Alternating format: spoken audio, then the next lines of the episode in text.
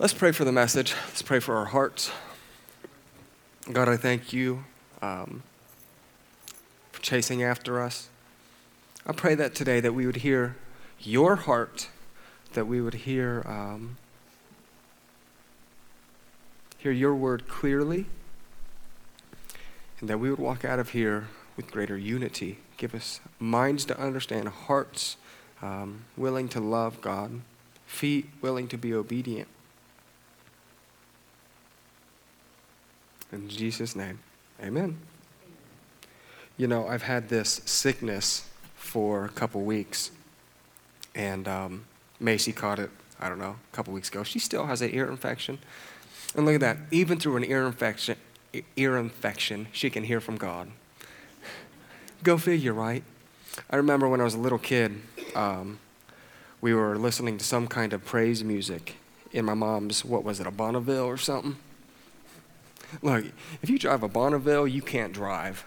The, I never see one without a headlight. Like there's always one without a he- headlight, one with a dented in door. I promise you. So if you have a Bonneville, bow your head. We're going to pray for you right now. Nevertheless, white Bonneville of all things. And I remember sitting in back.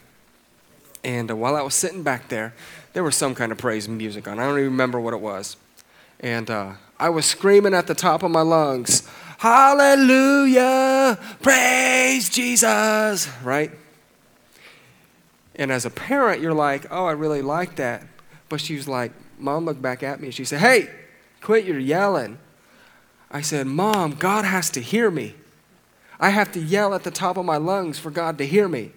She said, Joey, you don't have to yell for God to hear you. He hears you all the time, even in your thoughts. So even through Macy's ear infection, childlike faith, God, God can speak to her. But what was unique is even through this sickness, um, we want to be people that are always willing to be used in every situation. Whether I'm sick, whether I'm tired, whether I'm frustrated, we're sent ones.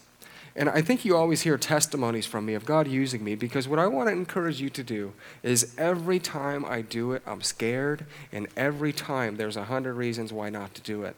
But what I want to encourage you in is that God, even in your midst, even in your mess, even in your lack of qualifications or overqualifications, He wants to use you in this world.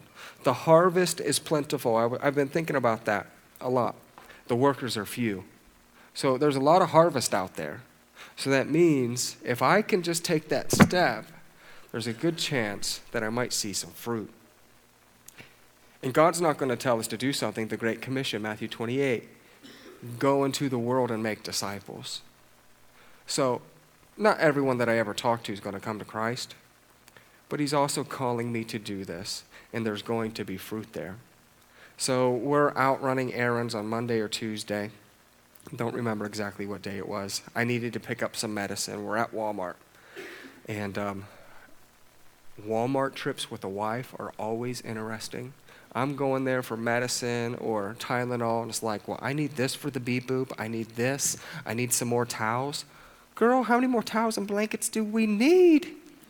So we, of course, had to begrudgingly go past um, the woman accessory aisles. And while we passed them, we passed the vacuums. And I saw this Hispanic family looking at these vacuums. And uh, I said to myself, oh, that's interesting looking at vacuums. And I walked past and I said to myself, why did I think, why did I say that was interesting? So then I told Macy, I said, I'll be right back. So I walked to their presence, looking at fake stuff. Okay, God, do you want me to do something? Do you want me to say something? Just looking at fake stuff. All right, I'm not going to do it. Leave, and I walk back to Macy. All right, God, hey, now that I'm in my comfort zone. If you want me to do something, if you want me to like bless them with something, I'll do it. I'll go back and if they're still there, uh, I'll talk to them. And what God was saying is, He said, Give them your vacuum. What? Give them your vacuum. So I went to them. Oh, this is going to be really easy, but I'm really nervous. Hey, hola.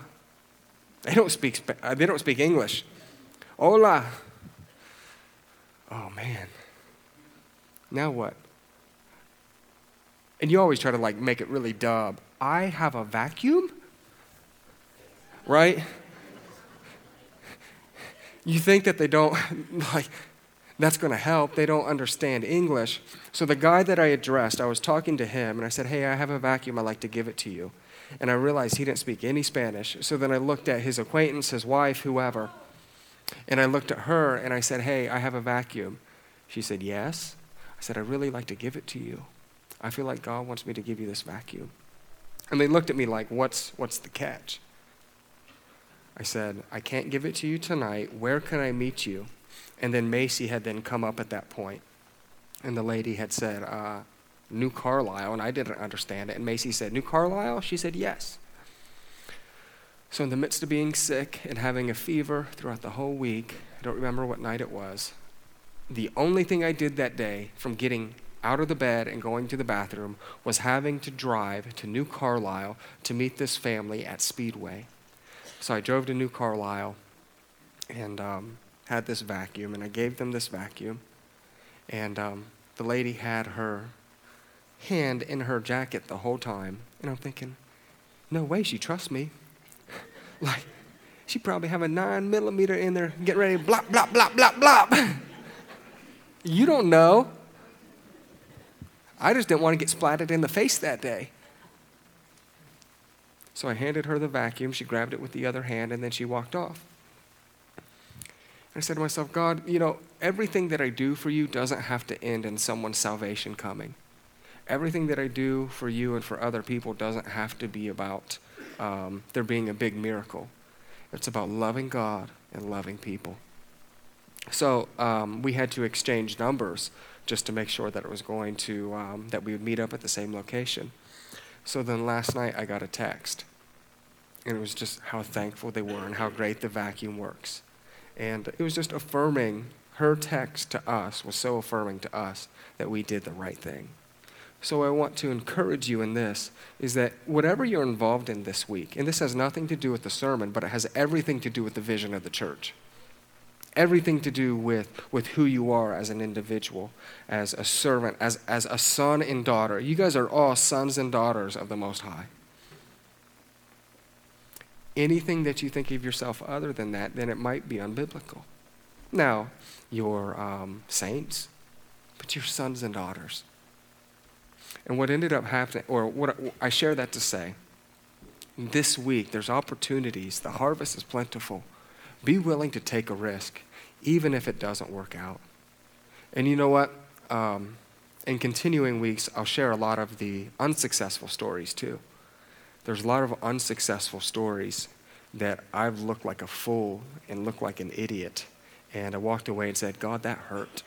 That didn't feel good, but it was worth it. So this week, I commission you guys make yourself available, take a risk, do something different, give away a vacuum. Man, that thing had a good engine on it. It revved up. Wee, wee. I hated when Macy used it. Selfish. I selfishly gave that thing away. Wee. All right. God bless this message. Bless this time together. In Jesus' name, amen.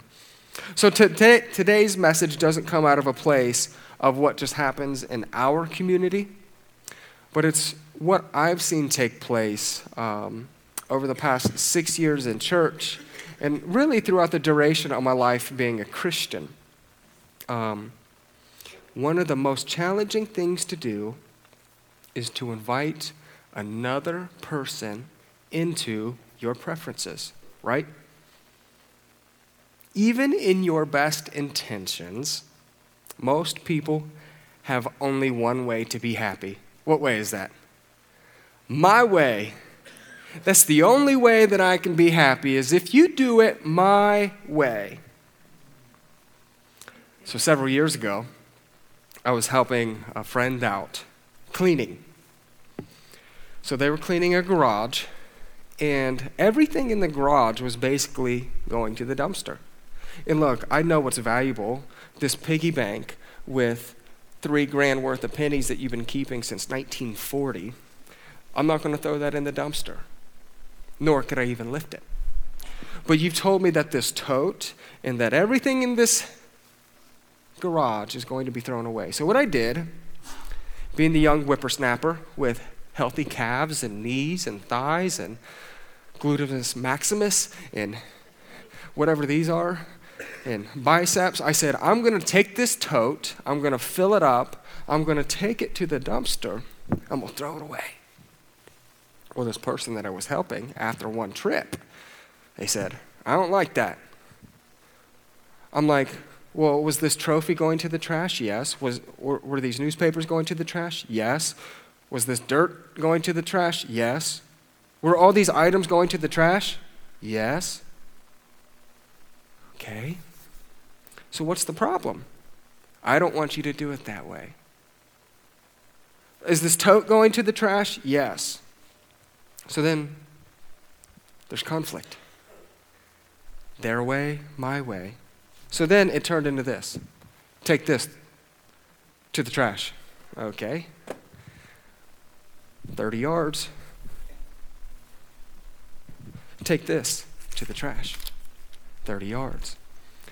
Now, both of us had a goal in mind. Same goal. Neither was right nor wrong. We just had a different approach. Mine was carry all this stuff in one trip. Theirs was, I'm not in shape to do that, so the way that they thought was, do it this way. Same goal throw the junk away.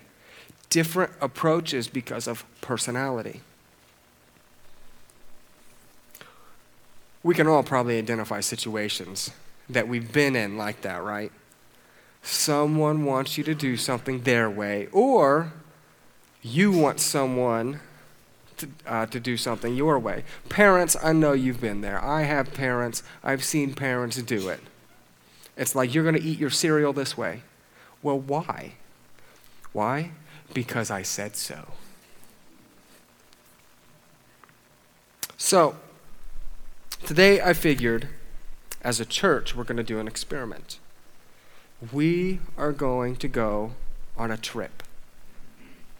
We're going to plan a trip together. So, how many of you are tired of this? I mean, it has been really cold. How many of you guys are tired of this?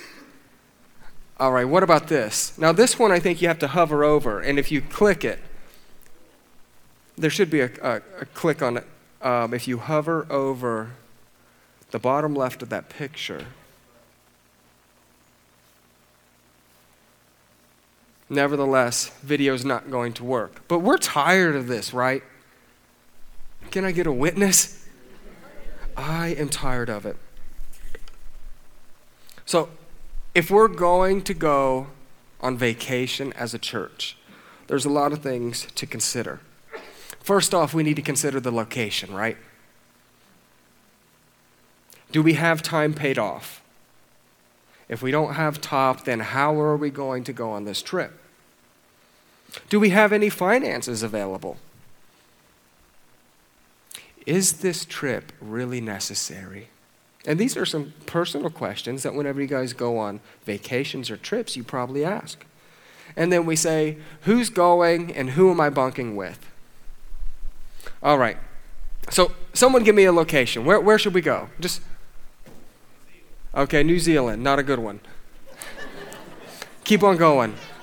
Kenya. Did I hear Florida? I heard Florida, so fine.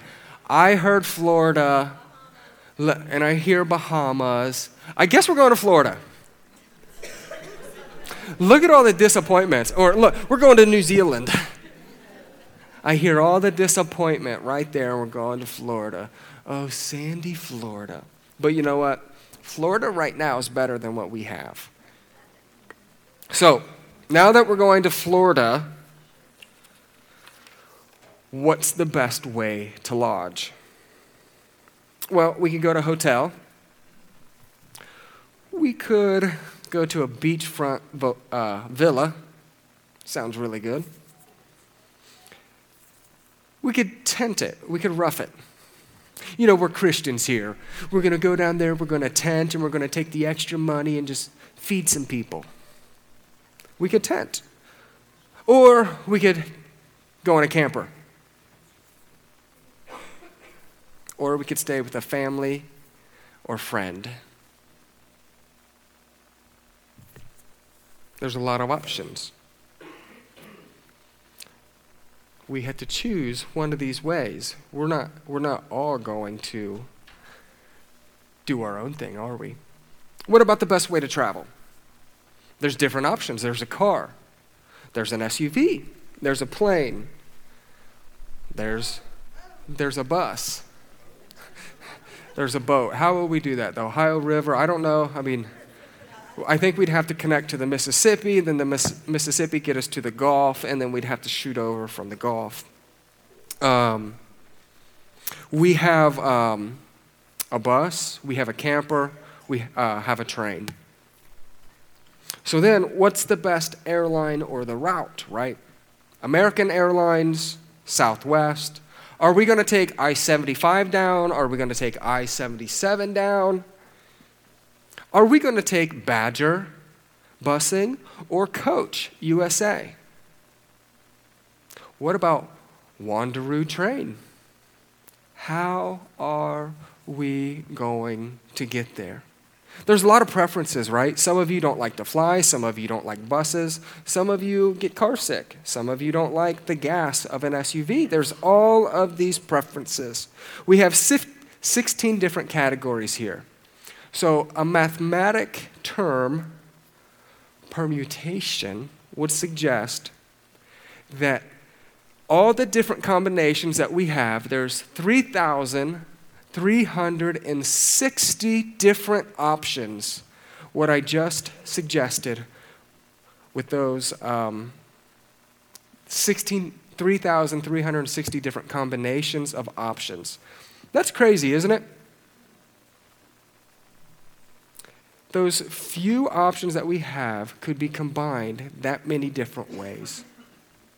Simply meaning, if you can only have a good vacation if everything is your way and you do not value the opinions of the others, then it's going to be a miserable trip, right? So, a lot of times, what we find ourselves doing is asking individuals to do the one way of 3,360 options. The only way that I can be happy is if, is if, is if, and we think we're only listing five items. But how many other different options are there for those individuals? Likewise, within the church, locally and globally, there's the same problem. So many people have their preferences. And unless their preferences are met, they cannot be happy or feel like we honor God the way that He should be honored. For example, worship songs. Oh, I would have played this one differently, or I would have played that one. Or what about sermons?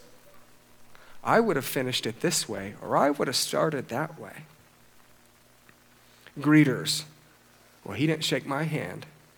Or they should be posted up somewhere different. Events. Well, this event could have been better if this would have been there. Literally, the global church, even sometimes to the local church, and I would say even to the local church, we find ourselves literally critiquing everything, right? It doesn't matter the age, the gender, the ethnicity within the church. I believe we're all fighting for the same thing Christ to be preached to the nations and for souls to be saved. Right? That's what we're fighting for.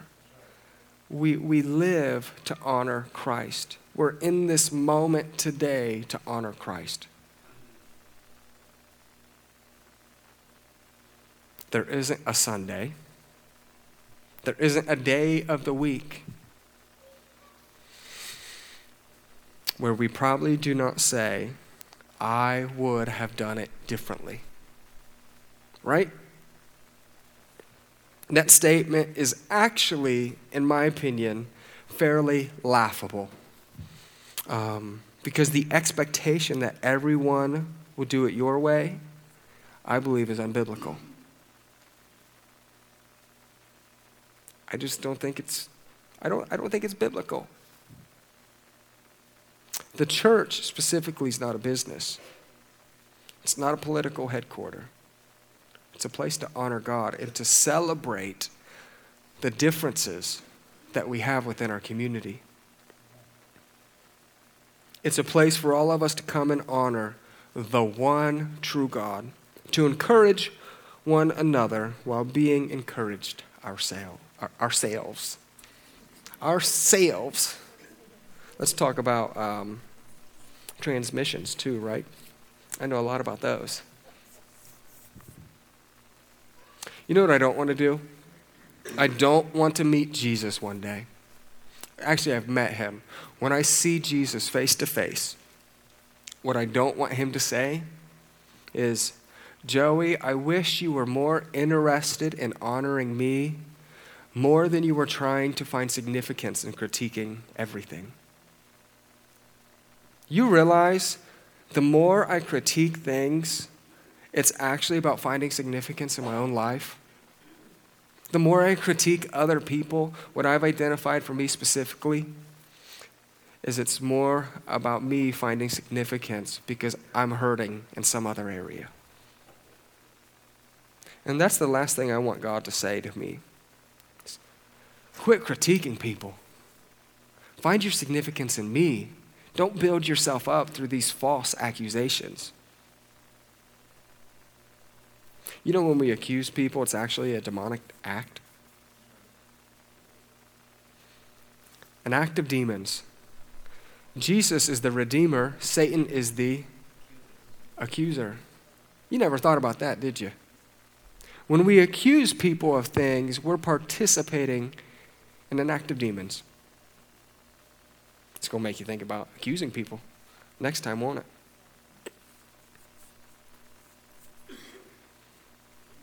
Nevertheless, there is one absolute we must agree upon. You want to know what that is? Jesus Christ crucified and resurrected for the atonement of our sins. The one thing. That's what we must agree upon. Now, I bring this up because our preferences are getting in the way of the unity of the body our preferences. One author says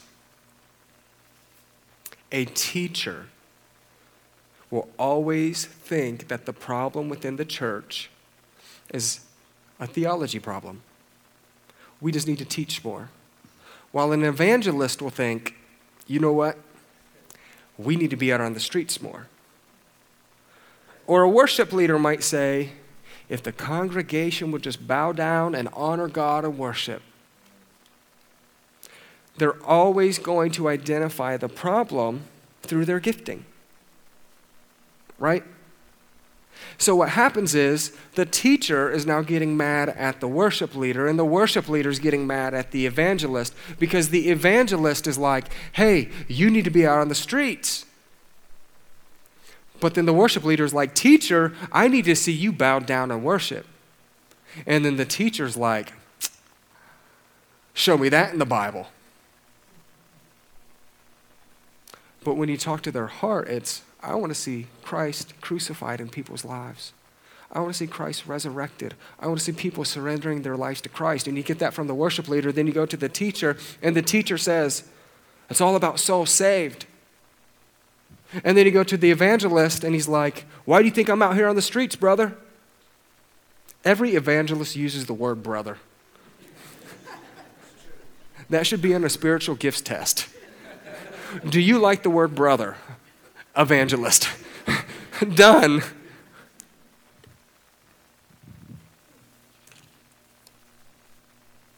We're all fighting for the same thing. Just an honest question, off script. We need unity within our congregation to impact the greater good. More unity. We have, we have such good unity here at Mechanicsburg Christian Fellowship, but I'm standing here to, today to say there's more.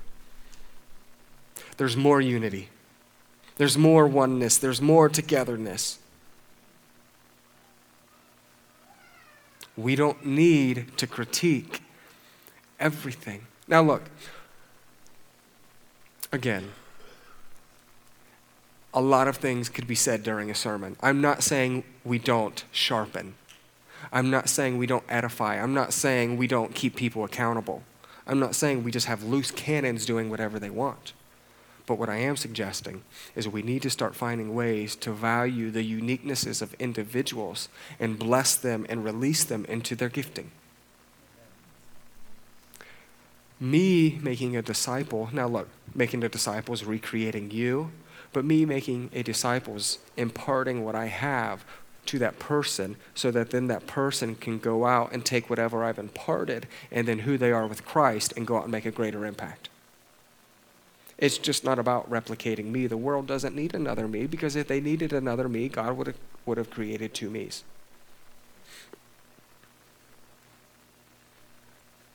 But what happens and what prevents us from walking in greater unity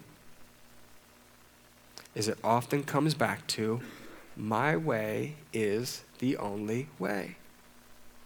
If they would have just done it my way, I have the only answer. Now, we can find that within the church. We can find that at work. We can find that with our friends. We can find that with our family members, right?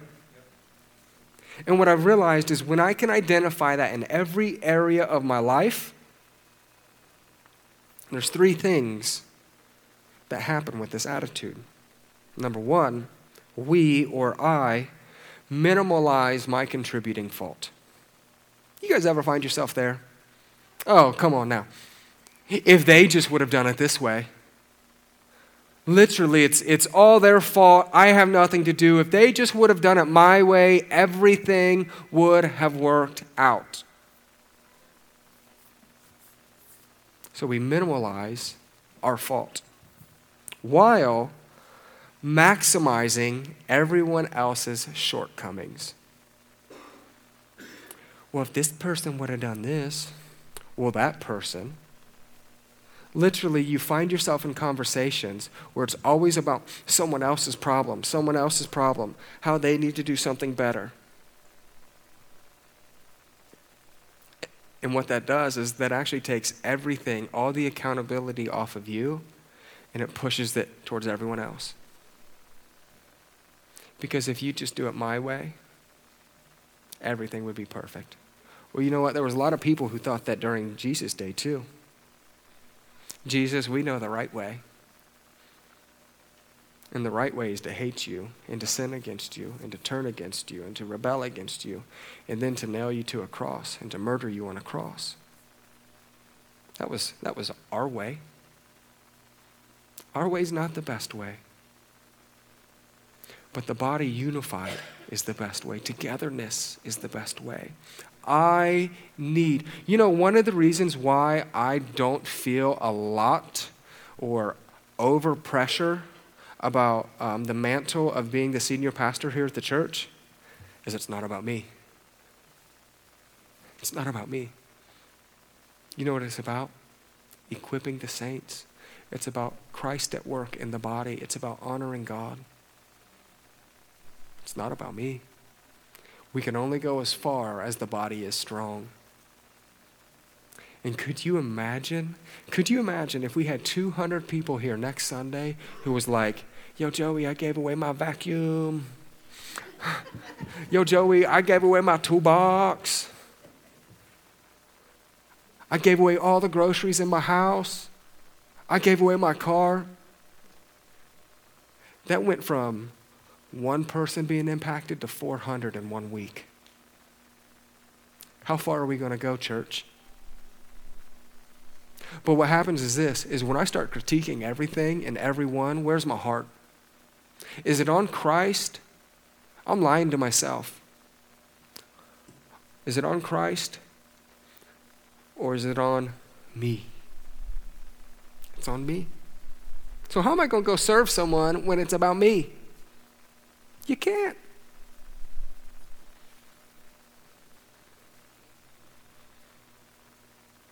We minimize our contributing fault while maximizing everyone else's shortcomings, resulting in the body of Christ being out of sync. So today, if you have your Bibles, we find ourselves in Ephesians chapter 4. We're going to read some, uh, some good news. I am going to read out of the message version. I'm going to look at the King James Version, and you guys will be somewhere in between, I'm sure. I'm going to start uh, chapter 4. I'm going to start in verse 1, and I'm going to read through verse 3 initially. You should be able to join us on the screen if you do not have your Bible. Verse 1. In the message version, I'm sure many of you guys are aware, it's just a paraphrase version. So it's, um, it's an easier read. Um, it's still translated based upon the original translations, the manuscripts. But um, it's just paraphrased. So what's this, the message isn't the Bible you want to go to and study, but it's certainly something you can use in a situation like this to um, get an idea or a theme going. So, verse 1 In the light of all this, here's what I want you to do. While I'm locked up here, a prisoner for the master, I want you to get out there and walk. Better yet, run. On the road God calls you to travel. I don't want any of you sitting around on your hands. I don't want anyone strolling off down some path that goes nowhere. And mark that you do this with humility and discipline, not in fits and starts, but steadily, pouring yourself out for each other in acts of love, alert at noticing differences and quick at mending fences. Look, you're not called to walk. You're not called to sit. You're called to run. Unabandoned. Run, run, run. Run, MCF, run. I was running.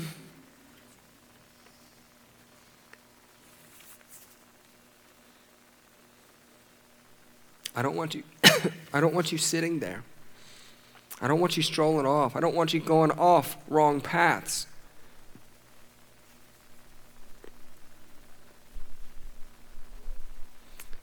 And mark your run. And to do this with humility, discipline, not in fits and starts, but steadily pouring yourself out for each other in acts of love, alerting and noticing differences. Teachers, preachers, apostles, evangelists, and mending fences. So, today, how do we transition well? How do we do that? We must possess a few things. If you have um, a New King James Bible today, if you have a King James Bible, if you have an NIV, I believe verse 3 alludes to lowliness, right? And the King James uses the term lowliness be, um, because before Christianity, lowliness um, was often um, a word that had a bad connection. It was like, um, yeah, just a bad connection, right? In the minds of many, it still does. It means that we can be happy, um, but, it, but, but it means we can be happy and content when we are not in control or steering things. So, to run this race, we must be happy and content, even though it's not our way. Lowliness. We need this so that the inevitable, it's going to happen, wrongs that occur between people in our church and in the greater church will not work against God's purpose to bring all things to Him. We must possess lowliness because we don't want anything to get in the way of Him and Him glorified and honored. We must possess humility A humble, forgiving attitude towards each other is paramount to have un- uh, unity.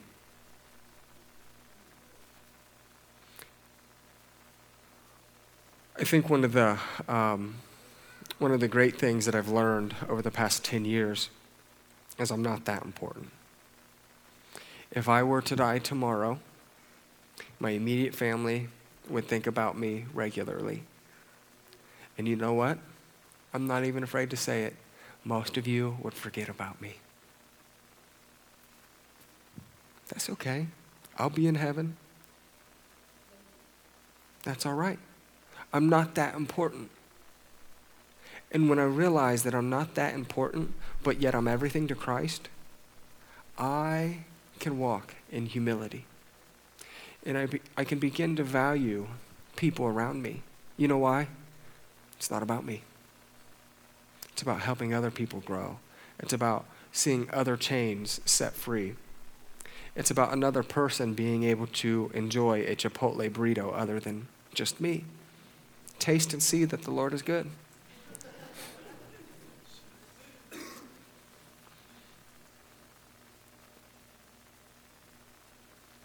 We must keep unity. In verse 3, um, in, your, in your Bible today, I'm sure it says this Make every effort to keep unity. You know what it didn't say? Make every effort to create unity. It didn't say, make every effort to force unity. It said, make every effort to keep unity, suggesting that Christ has done something. God has already done something to bring unity to the body, and our job is to keep it. And you know what's not helping us keep it? When we start critiquing and being critical on everything. Because what happens over time is the way that you critique someone is actually the way that you begin to see them. You're not God. God see, uh, he sees the blood of Christ over us, but he also has the ability. You know, he, he's seen our sin, he, he hates our sin, but yet he still sees through that. As humans, we rarely possess the ability to see through it. And the way that we think about someone is the way that we will honor them and value their presence in our life. So, whether it be a coworker, a family member, or a leader within your local community, the way that you critique them is the way that you begin to perceive them. And Christ says, keep unity. Keep it, keep it, keep it, keep it, keep it. Paul is alluding to keep it, keep it. We must keep unity. We do not create it. God never commands us to create unity among believers, He has created it by His Spirit. Our duty is to recognize it and to keep it. When we limit um, the ways, when we, when we limit these ways, we can never be happy within the church or with people. we are not doing a good job keeping unity. Keeping unity means to completely be humble, gentle, be patient, be bearing with one another in love. Allow people to grow. You know who's been the biggest influence in my life? Is Jesus. A lot of you guys growing up have kept me accountable. You've spoke to me. You've taught me things. But the greatest influence in my life has been Jesus. Period. I'll take that influence, I'll take what someone's spoken to me, I'll go back, and guess, guess what I do? Father, Jesus, what do you want me to do? And his kindness leads me to that place of repentance. Since God's been the one who's brought that growth in my life, why am I so much about me to think? Why am I so about me that I think that I'm, I can bring change to another person's life? Scripture alludes to um, I get to plant and I get to water, but God brings the growth. God's going to bring the growth in another person's life, and my job is to be patient, to be kind, to be loving, to be consistent, to not give up.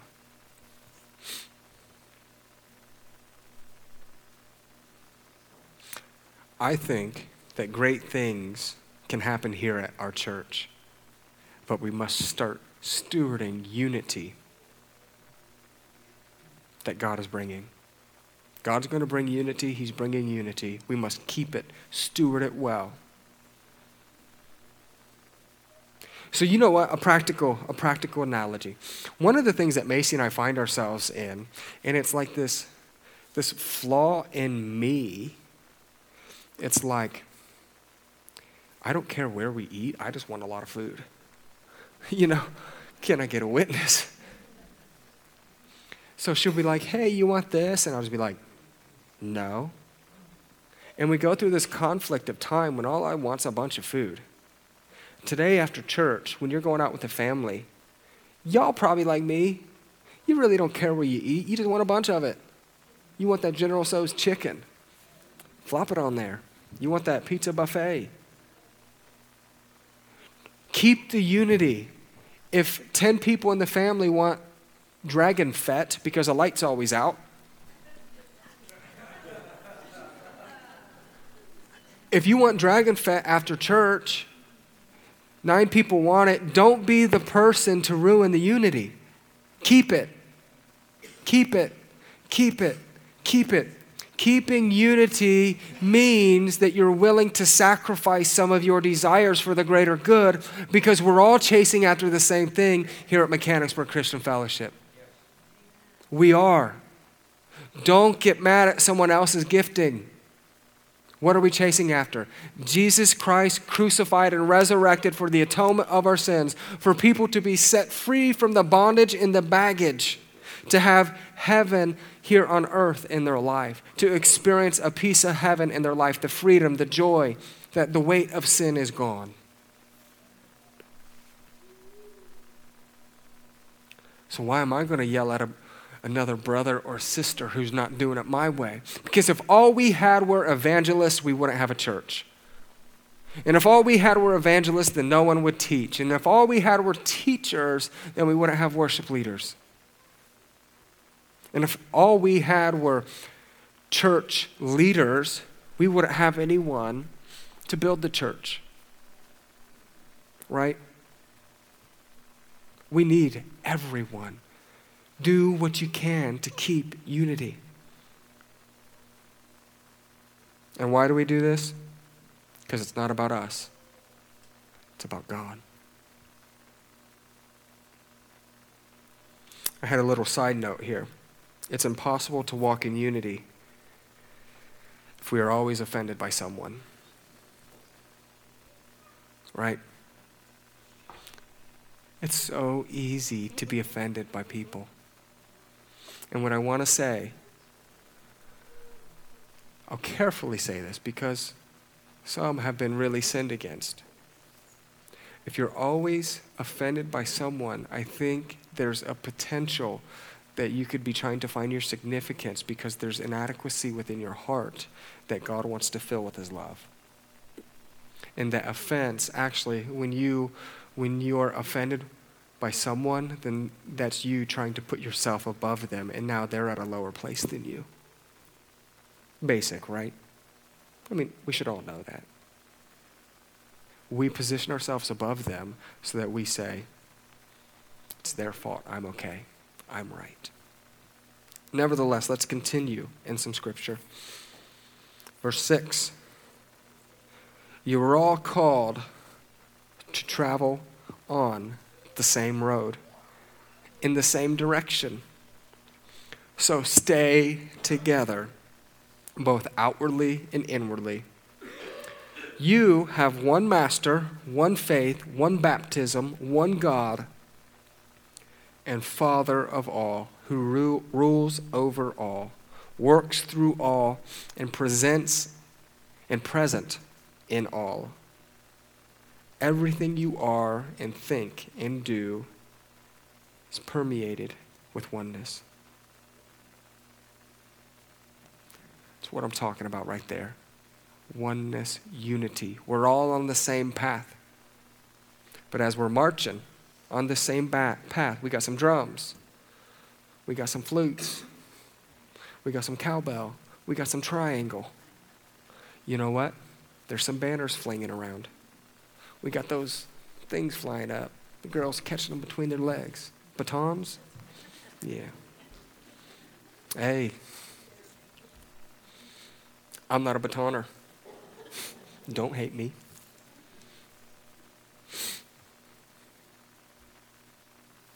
So stay together. You know, not everyone in a band is, a, is perfect.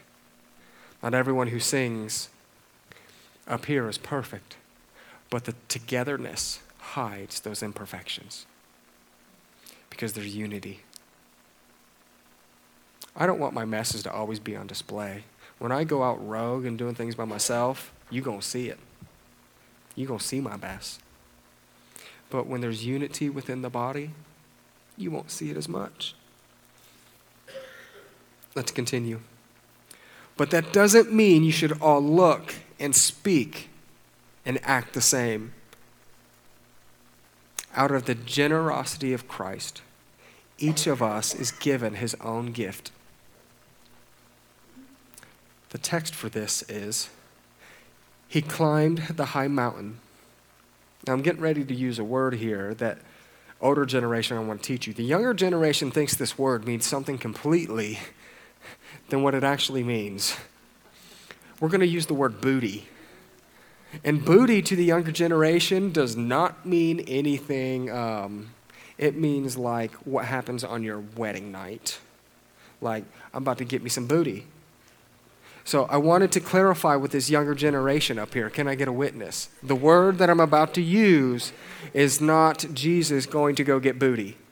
I'm Just being honest. It's, that's, that's not what it means.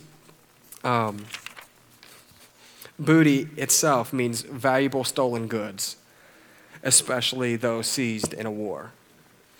So, clarifying, they're all blushing up here. Praise God. Verse 7. No, we're down to eight. He climbed the high mountain. He captured the enemy and seized the booty. He handed it all out in gifts to the people. Is it not true that the one who climbed up also climbed down? Down to the valley of the earth.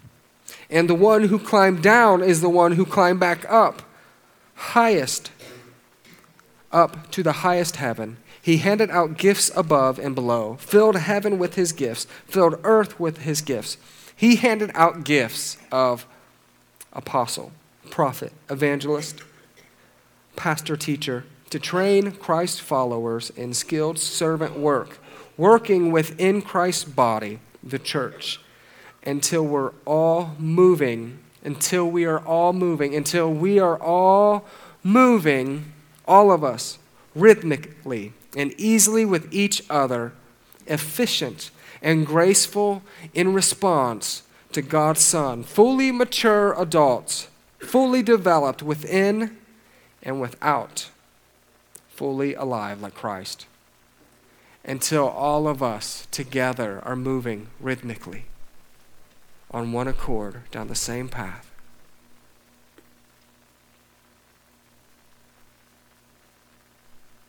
no prolonged efficiencies among us, please. We'll not tolerate babes in the woods, small children who are an easy mark for impostors.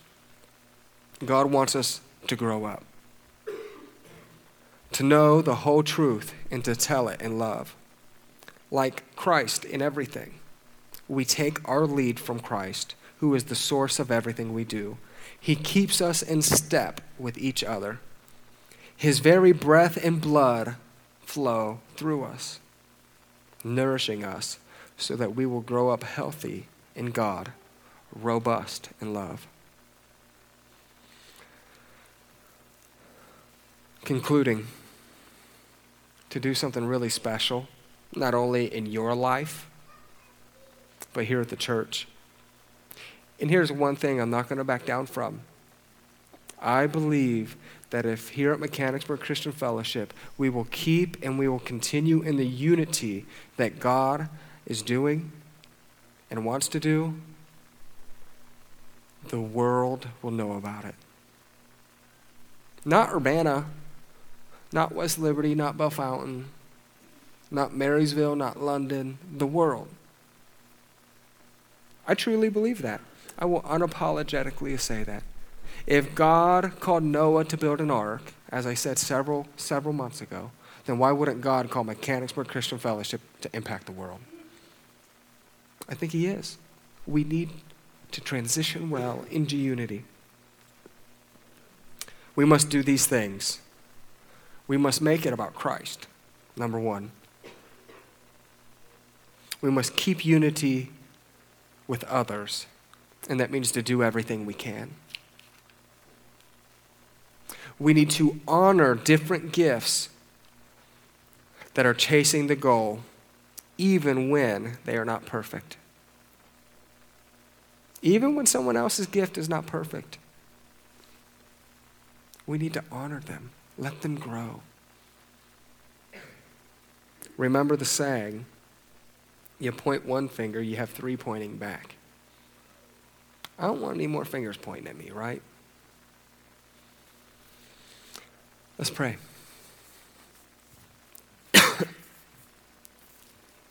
and today, if that's you,